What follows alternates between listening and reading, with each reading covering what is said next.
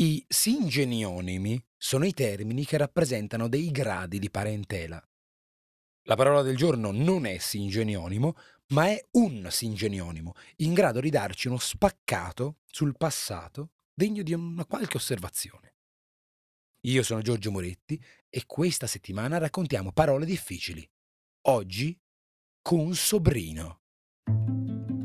E che parola è? Chi l'ha vista mai?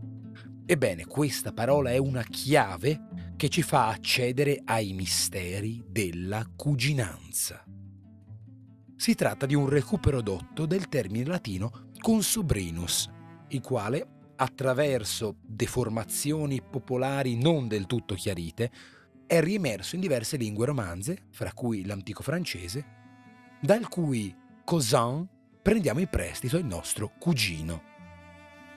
Il dato curioso è che Consobrinus non designava una qualsiasi persona in posizione di cuginanza, cioè discendente di fratello o sorella di padre o madre. Era specificamente figlio o figlia della sorella della madre, della zia da parte di mamma. Più precisamente, descriveva un rapporto di parentela parallelo che scaturisce da due sorelle e matrilineare il con, che indica una posizione parentale condivisa, si installa sul sobrinus, che già da sé significa cugino o cugina, letteralmente è della sorella, sorella è soror in latino e di qui sobrinus. Vedi? Il latino aveva proprio una parola per tutto, potremmo dire. Ebbene, quando si parla di questi rapporti di parentela, Diverse lingue indoeuropee sono state in grado di distinguere le otto tipologie di cuginanza possibili. Figlia o figlio della sorella o del fratello del padre, figlia o figlio della sorella o del fratello della madre. Chi nasceva dalla sorella del padre era Amitinus o Amitina, se discendente dal fratello del padre, Patruelis, e alcune fonti riportano Atruelis come discendente del fratello della madre. Ma tanta specificità ha un costo. Non in tutte le epoche e in tutte le società vale la pena conservare una tale complessità di rappresentazione. Dipende dalla conformazione familiare e da certe concezioni studiate dall'antropologia. D'altra parte c'è una certa tensione da parte delle parole a traboccare e semplificare.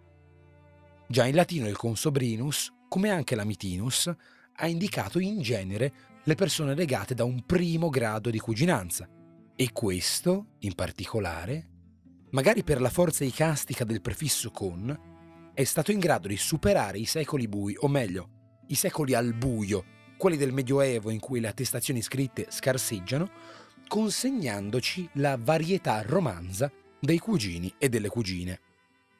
Ma quando succede, ci sentiamo in vena di scherzi, oppure quando cerchiamo una precisione superiore per qualche occasione solenne, in cui la cuginanza ci pare possa giovarsi di una specificazione in più, possiamo presentare a chi arriva a pranzo i nostri eminenti consobrini che sono impegnati a discutere di calcio sparando parolacce a raffica o parlare della consobrina della duchessa di Rachbaum, figlia della sorella della duchessa madre nella lingua.